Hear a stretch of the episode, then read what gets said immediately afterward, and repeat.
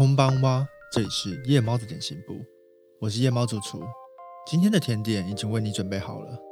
我是二厨，请在这里稍等片刻，甜点等等就来。今天的甜点是黑暗集会，底下是巧克力布朗尼蛋糕，上面堆叠着一层紫地瓜蒙布朗，然后再搭配一点骷髅造型的白巧克力。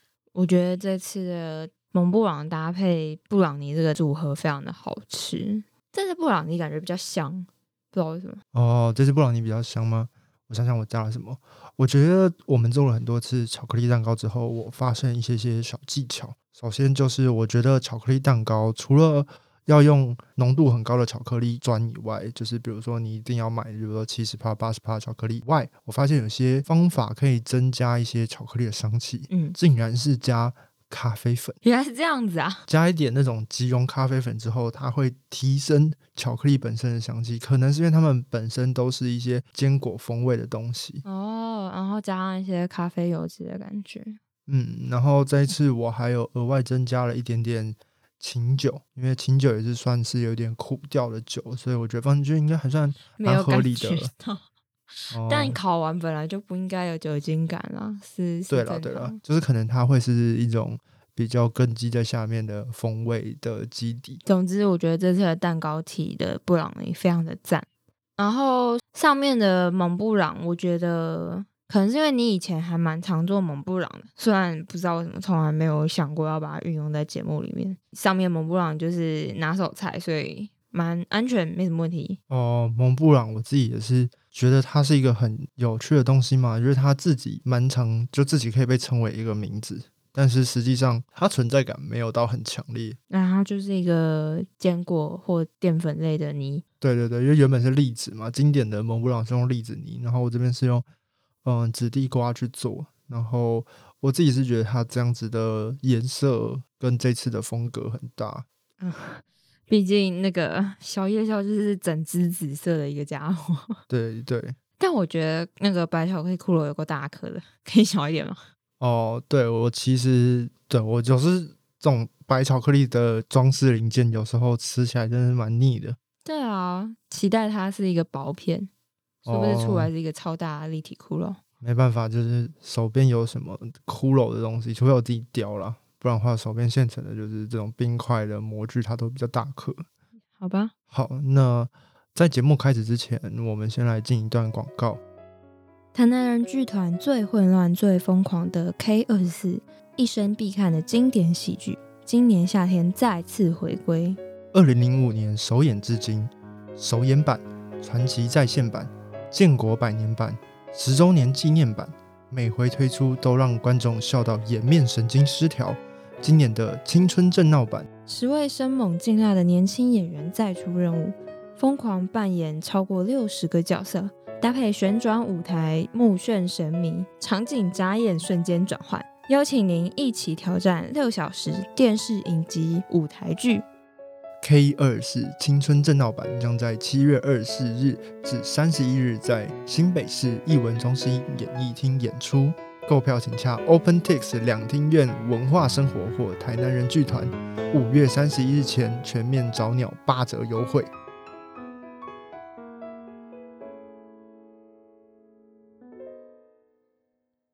好的，我们继续来讲解这次的故事。这次的故事《黑暗集会》。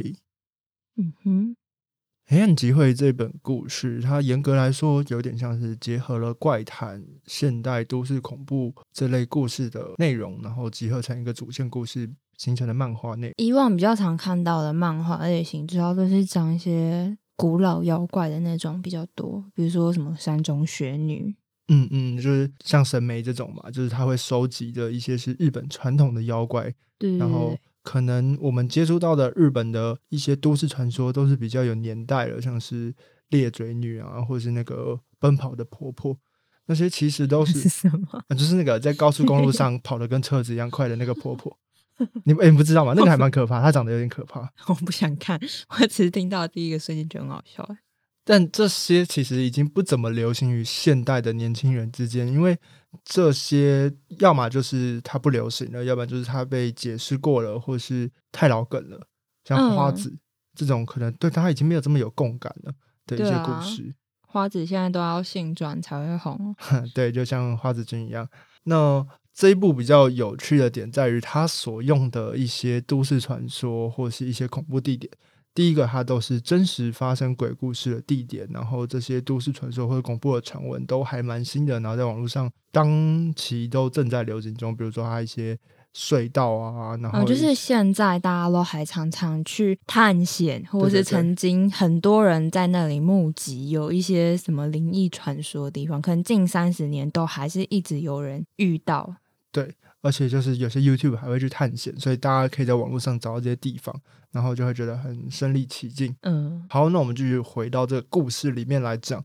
那故事里面在讲是，呃，男主角他叫做幻灯和银多郎，他名字真的有个难念，不知道台湾这边翻译会不会翻译比较顺一点？汉字就是银幻灯和银多郎，我猜他也没有办法哦，不能换字。对，总之他是一个大学一年级生，就刚考到大学去，然后好像是一个蛮一流的学校。那他从小时候他就有感应体质。然后呃，很容易被一些不好的东西缠上，就是八字比较轻呐。啊，对了，对，这台湾的概念就是这样。那他为了就是锻炼自己，然后加上可能想要。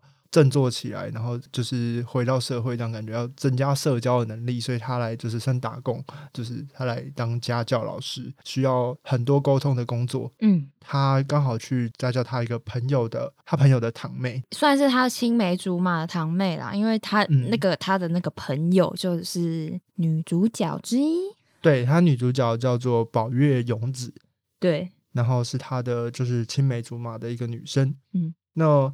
这个堂妹呢，就她就看到她，这个堂妹就叫做宝月夜宵，她就是这一部故事里面的真正的主人公。虽然她比较都是侧写的方式，那在这部故事里面，我们看到很多节封面也都是她来担任，就是画面里边那个主要担当。嗯，因为她长得很特别。对，她是一个天才少女，就是智商非常的高，所以她才会找她来当家庭教师。嗯，因为她也很聪明。嗯，不过除了她很聪明以外，她有个很特殊的点是她的眼睛哦，是骷髅。但是其实实际上应该说她的眼睛是有额外的一个多的一个圈圈，因为她的眼睛是双瞳。哦，是啊，嗯，双瞳这个东西它有很多个可能性。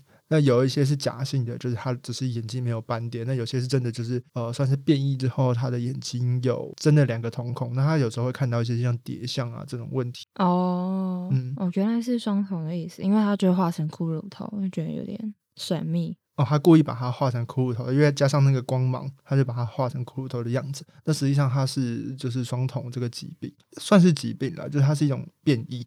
那的确，现实世界是有人有这个状况的，而且的确各地也都盛传，就是双瞳是能够看到一般人看不到的景象，包含魑魅魍魉，呃，这些好兄弟的存在。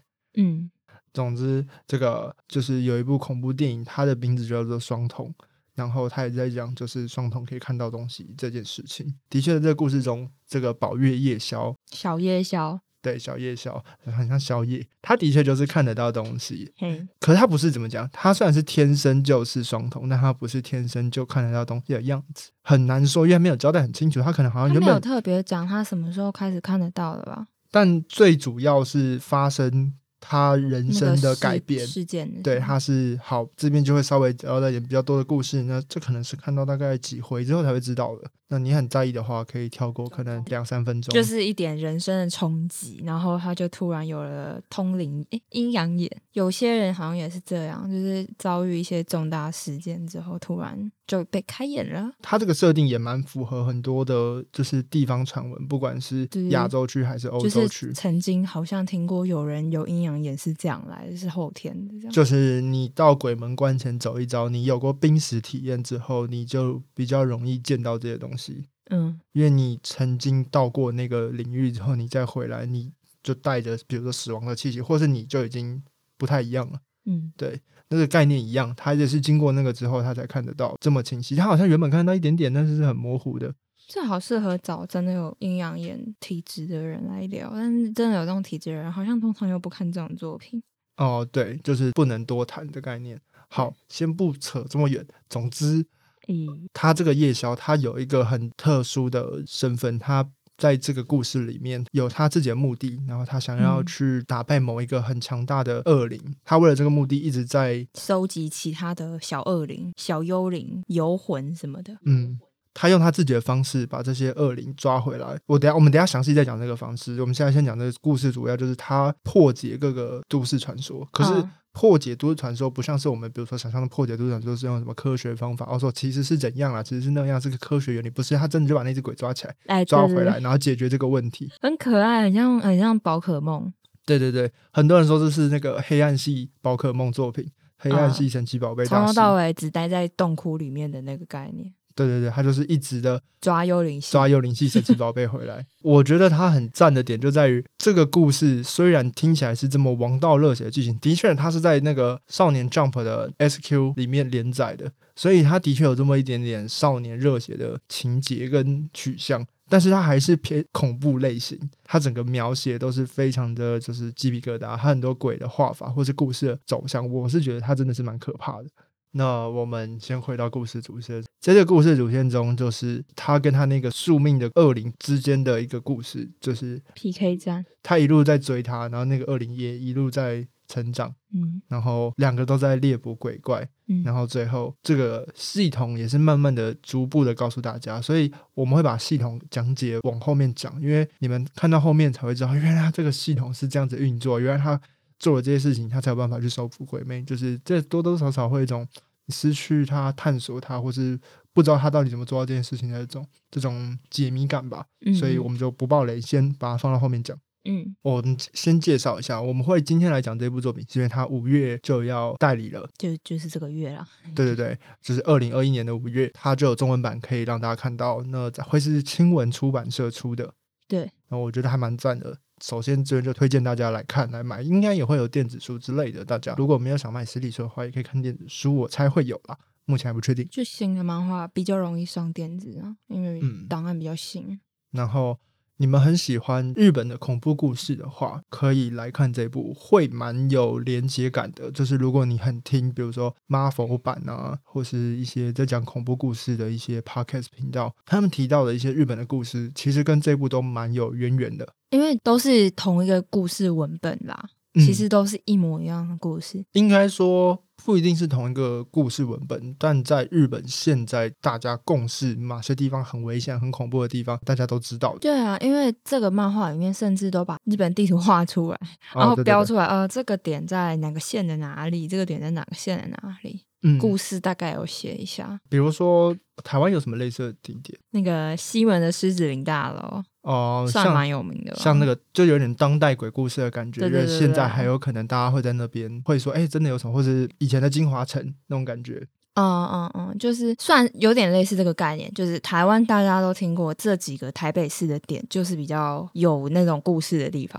那在这本漫画里面的那些设计的点，差不多是类似的原理。对我有感觉没有想讲民雄鬼屋，但想想不对，民雄鬼屋好像是假的，是川岛附会，它原本其实根本没有什么历史背景，足够让它成为一个鬼屋。那个吧，杏林医院吧。啊，杏林医院，杏林医院好像是真的，好像蛮可怕，拍电影嘛，前阵子。可是我最近看很多资料说，杏林鬼屋其实最可怕就是去夜游的那些人。哦，你说大家就是治安的问题，就是其他那些鬼故事可能都不可怕，但可怕就是那些进去了之后，自己那边自己吓自己之后，然后大叫，然后旁边的邻居都快崩溃，哦哦哦，那真是很烦，造成造成旁边居民的困扰。对大家去不管是任何这种地方，要记得这大部分都是私人的场所或是禁哎，止进去的，场所杏。林杏林医院好像不是公有土地，这一定的啊，就算他是公有土地，他通常也不准你们进去，所以你们进去就是低调一点。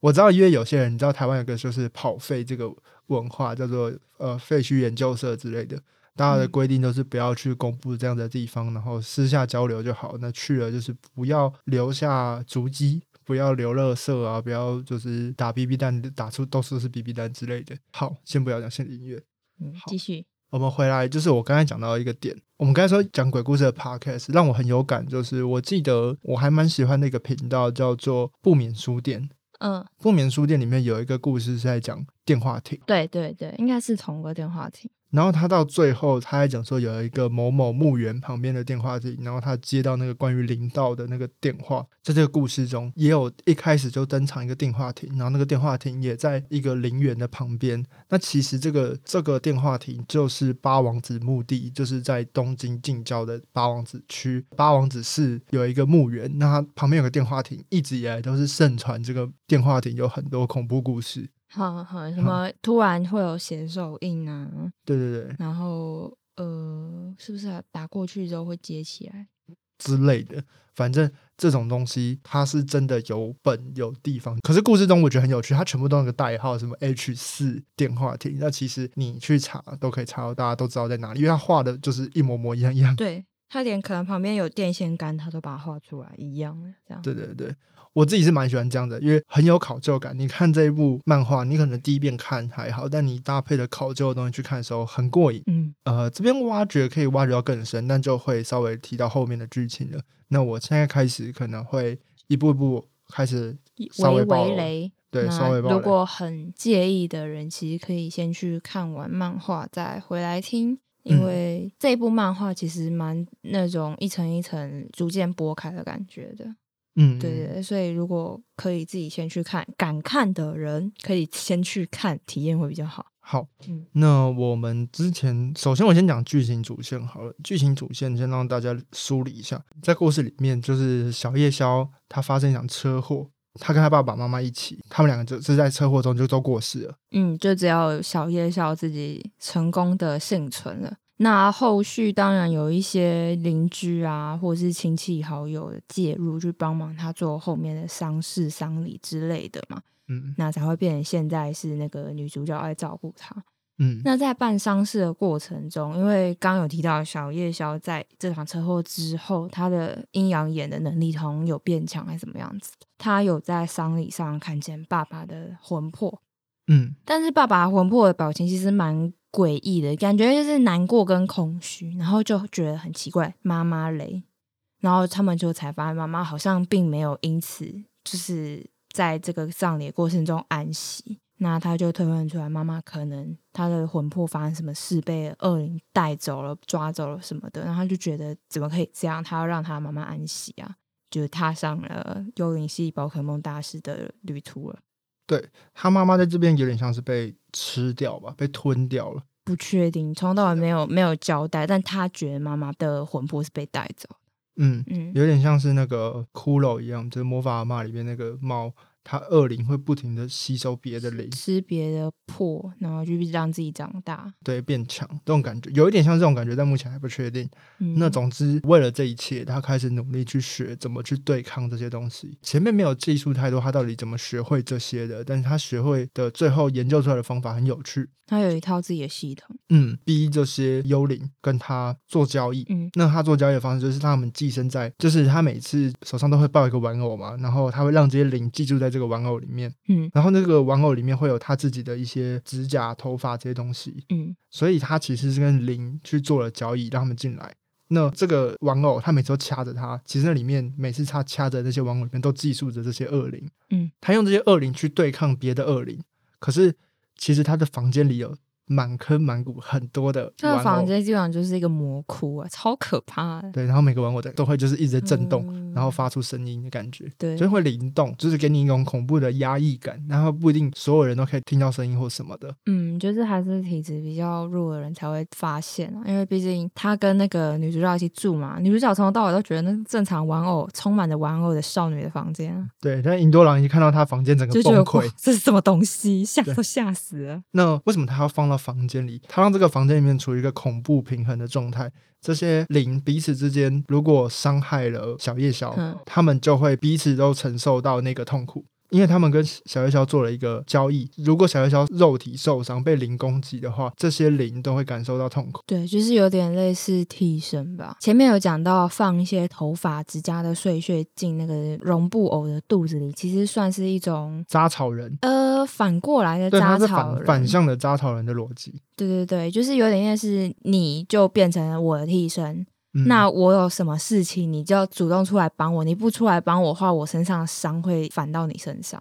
嗯，那为什么这些灵会这样子愿意进到当他的替身？是因为这些灵如果不愿意，他就会被其他的灵攻击。他要么是叫他已经收服的灵去把它吃掉，要么就是送去寺院把它整个去掉。那对，他们然后恶灵都已经成为恶灵了，当然想继续存在下去，好像只能说好。所以他就是用一种蛮胁迫的方式去逼迫这些恶灵听命于他。对对，是一个恶霸的概念。哎、可是我觉得这个概念很酷，是因为据我所知，哼，日本很多的阴阳术或是神道教的，像是安倍晴明那种阴阳术啊，或者是易小角那种修验道，就嗯是日本的一些传统的法术，像犬神使，嗯像这些东西，他们其实都多半的对这些怨灵或是式神，其实都是很残忍的，因为他得让他们屈服。嗯，是打赢他来收服的。嗯，所以其实宝可梦是很有渊源的。宝可梦在住在球里面那一些看起来很可爱的东西，其实都是怨恨的，因为要先被打败。对啊，被打败，然后收服到在那个球里面，这其实这是很有逻辑的，就是他们以前就有这些传统。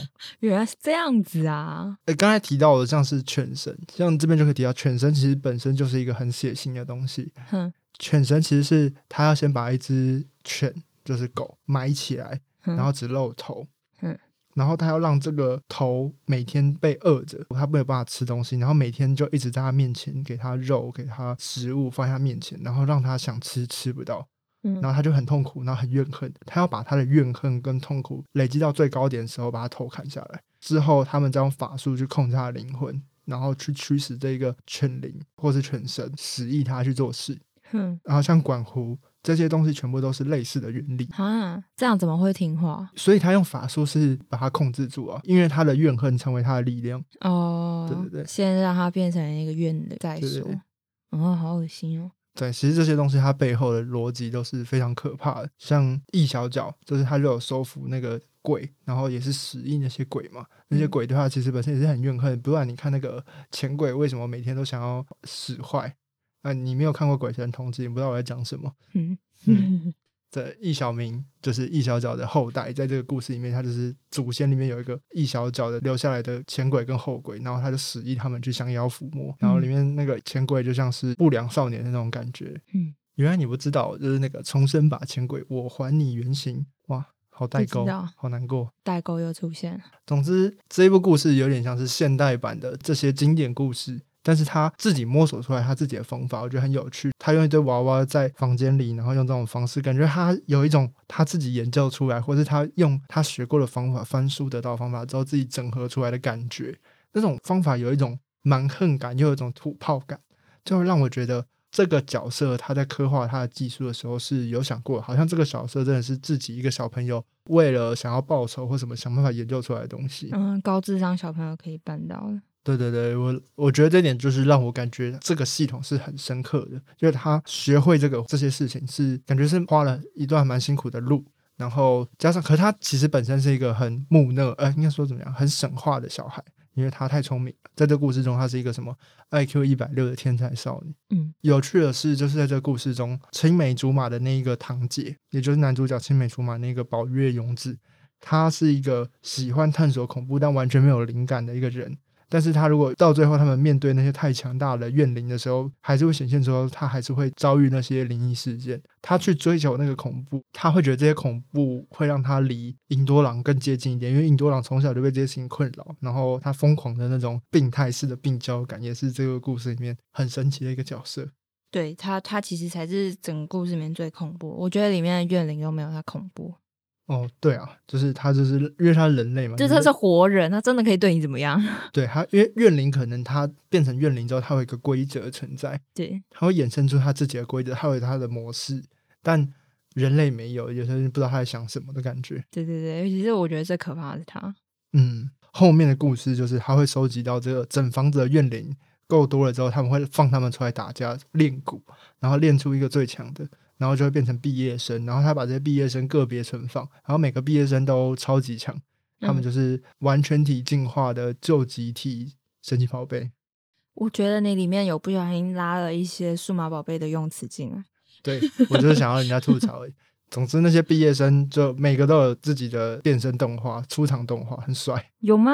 所以他们出场的时候，感觉做成动画版，他们都记得音乐或者动画，因为他有自己的背景故事，他是一个什么有名的古人，对，或者是可能历史上没有记载，但是他在那个年代一定是个超级厉害的红人之类的，对。我我自己是蛮喜欢，就是它包含它某一集召唤出来的那个鬼军潮，它都是现实世界某一个日本军人，然后他遭遇一样的事件，然后它里面每个幽灵有一些都是有典故的，对我觉得这也都蛮不错的。然后他的目标就是希望他收集到最强日本三大怨灵之后，可能啊最终目标是那个。然后目前还有一些分什么 A、B 级，然后 S 级这样。然后 S 加之类的 SS 那种就是他认为的恐怖程度或者危险程度的地方，然后他去逐渐收集这些危险的怨灵回来。嗯，我目前就是有挑战过几个 S 级，我觉得那都蛮精彩的。啊，我一开始看这一部漫画本来有点看不下去，就是在第二个鬼吧，嗯，那个隧道女鬼。哦，隧道女鬼，因为隧道女鬼感觉很像是台湾也会有的隧道这样。对，应该说隧道女鬼的刻画太真实哦，不小心跟回家就会在你家角落，那个那个恐怖感真是有点太恶心，那个我有点没有办法。隧道女鬼后期的一直有出场，它很好用。对，它后来变成一个很神秘的道具系的一个东西。但是熬过隧道女鬼之后，就它突然那个宝可梦感就突然变很重，就是其实没有那么恐怖。它其实虽然就是用一些。怨灵的一些画法，但他就是在修复宝可梦，就会比较抽离啦。但我猜，可能你如果是长期居住在日本的人看的话，他应该还是每一片都很毛骨悚然。隧道的那个就是它叫什么 S 隧道，实际上这个隧道也是在东京八王子市。以前八王子市有点，这里面超多八王子市的啊。然后那个时候好像我跟卡欧讨论过这件事啊，他就说八王子那边就是很阴的一个地方。哦，原来如此。它这个叫什么千驼谷嘛，还是什么？一个马，一个大。对，这个森塔卡这个地方，好像是一个，就是这个这个隧道里的女鬼，还蛮可怕的。对，我觉得从头到尾最可怕的就是它，其他的就有一点比较超现实，就没有那么可怕。还有像是那个八王子陈遗迹，也是一个蛮可怕的地方，故事中也有提到。嗯，对，也有一场在那边，还有一个自杀区，就是那个高岛平团地，就很多人在那个宿舍的那个住宅区自杀。嗯，他这些故事中都提到，然后这些鬼故事很多，就是还真的就去 Google 都查得到，然后都还真实存在，我觉得蛮有趣的。对啊。不知道他之后会不会画那个自杀生的哦，好像有轻生嘛？对啊，他有画吗？还没吧？有有有，他有标注在他的地图，说他未来要去可能会去的地方。因为不在东京市区，照小夜宵的行动范围没有那么快会画到。他们会先从东京区开始慢慢的探索，很多地方蛮恐怖，像那个什么旧小峰隧道啊。就吹上隧道这些地方蛮可怕的点在于，我之前有去看一些 YouTube，他们有去拍探险，他们有去半夜走去走那个隧道实拍，那真的是蛮毛骨悚然的。但他们拍其实都没发生什么事情。哦，我记得那个谁有拍，台湾 YouTube 有人有去拍。嗯，那个黄氏兄弟吧，他们也有去，他们去的时候也有发现那个摄影机不停的就是乱对焦，然后一直抓人脸辨识。故事中也有登场 YouTuber 去探险这件事情。嗯，我觉得这件事情就是也很真实。对，因为我真的看到很多 YouTuber 会去这些地方探险，然后夜游，才觉得啊，这些人真的是找死，真的很可怕，这些地方很危险，这种感觉。真的。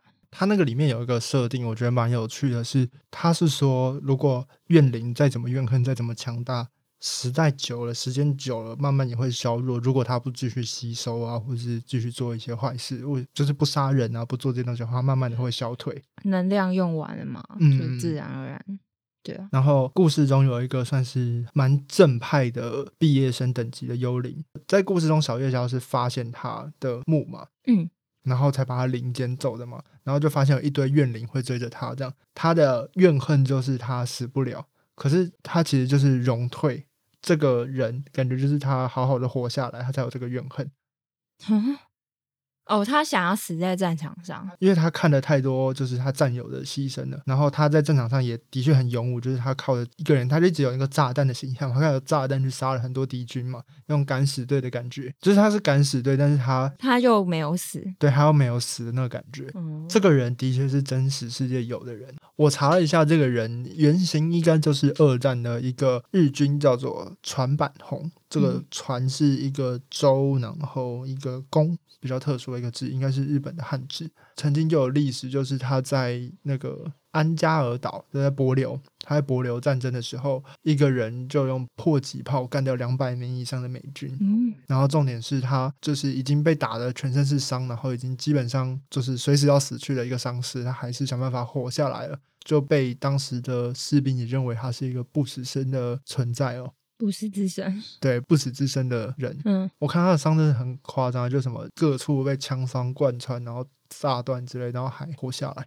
那他最后也是在一九可能四四几年的时候就退役了，回到日本国内，然后在日本国内好好的安享天年，直到近代二零零六年才过世。很近代诶。以现在这是日本什么时候出版的漫画？应该是这两年吧这两年近代就是没多少话。所以这个林肯他身为一个怨灵，他也不过是一个不到二十年的怨灵。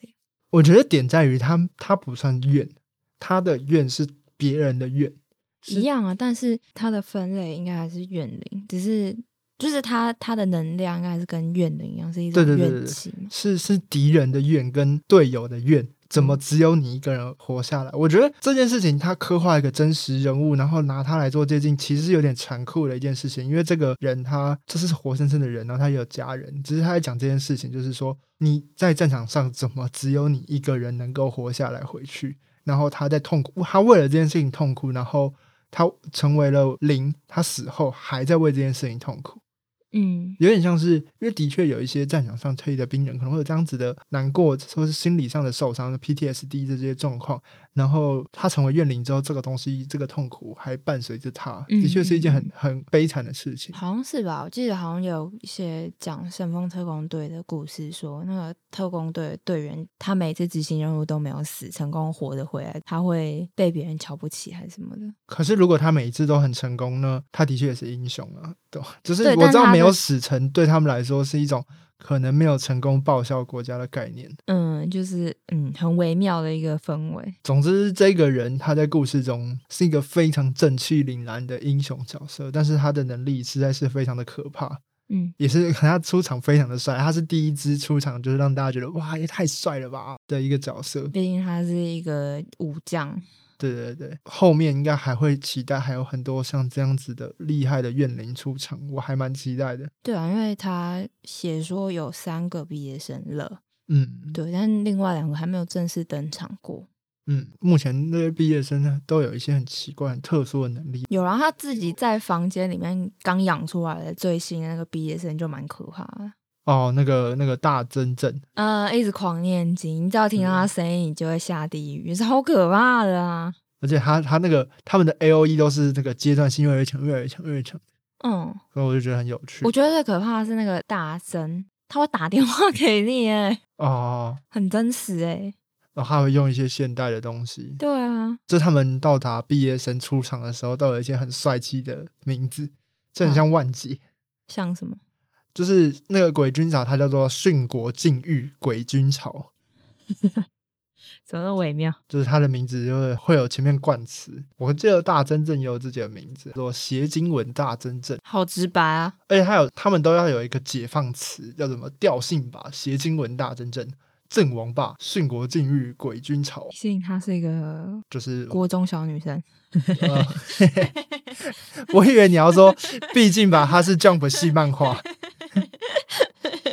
不知道这些东西他们之后怎么代理，然后怎么翻译，我还蛮期待的。然后希望代理之后可以看到正常速度，就是的上新，那只是取决于大家购买的速度了。嗯，所以希望大家一起支持他，然后让我可以继续把它。下架。对，就大家都买，它就会出很快。对然后对，希望大家一起买一买，让它继续出下去。因为说真的，就是看比如说一些汉化组的作品，他们其实不一定有正版的来源以外，他们的翻译不一定是精准的。嗯，而且他们的原图生肉不是这么的稳定，所以你不一定一直都可以看到。我们当然还是希望正版代理，然后稳定的可以看到，不要断掉这样。对啊，好，那今天就到这边，祝大家有个好梦。看完之后不要做噩梦。最后就留这个。好，那么如果喜欢我们的节目的话，欢迎到我们的 Facebook 粉砖、IG 或是普朗上面来找我们留言或私信给我们，我们可以跟我们讨论剧情，讨论你喜欢这部作品，或是你讨论任何你想要推荐我们作品都可以。然后我们也有一个 DC 群组，叫做 ACGN Podcast 地下城，然后里面也会介绍像这样各种不同的作品，各种不同的类别，然后其他 ACGN 相关主题的 Podcast 们也会在这个地下城里面跟大家一起交流互动，然后讨论各种作品。或是像我们有时候也会讨论像玩具啊这些东西，就是互相推坑的地方啦。那你如果最近缺粮、缺书单的话，就是进去里面问问大家，其实蛮多人会丢给你的。嗯，没错没错，大家都喜欢退书了。我们的频道有在 Apple Podcast、Spotify、KKBox、First Story、s o n On，还有 Google Podcast 各大收听平台，应该都可以找得到我们。那也请大家一定要记得按下订阅与追踪，你才可以在最快的上新时间就收到通知哦。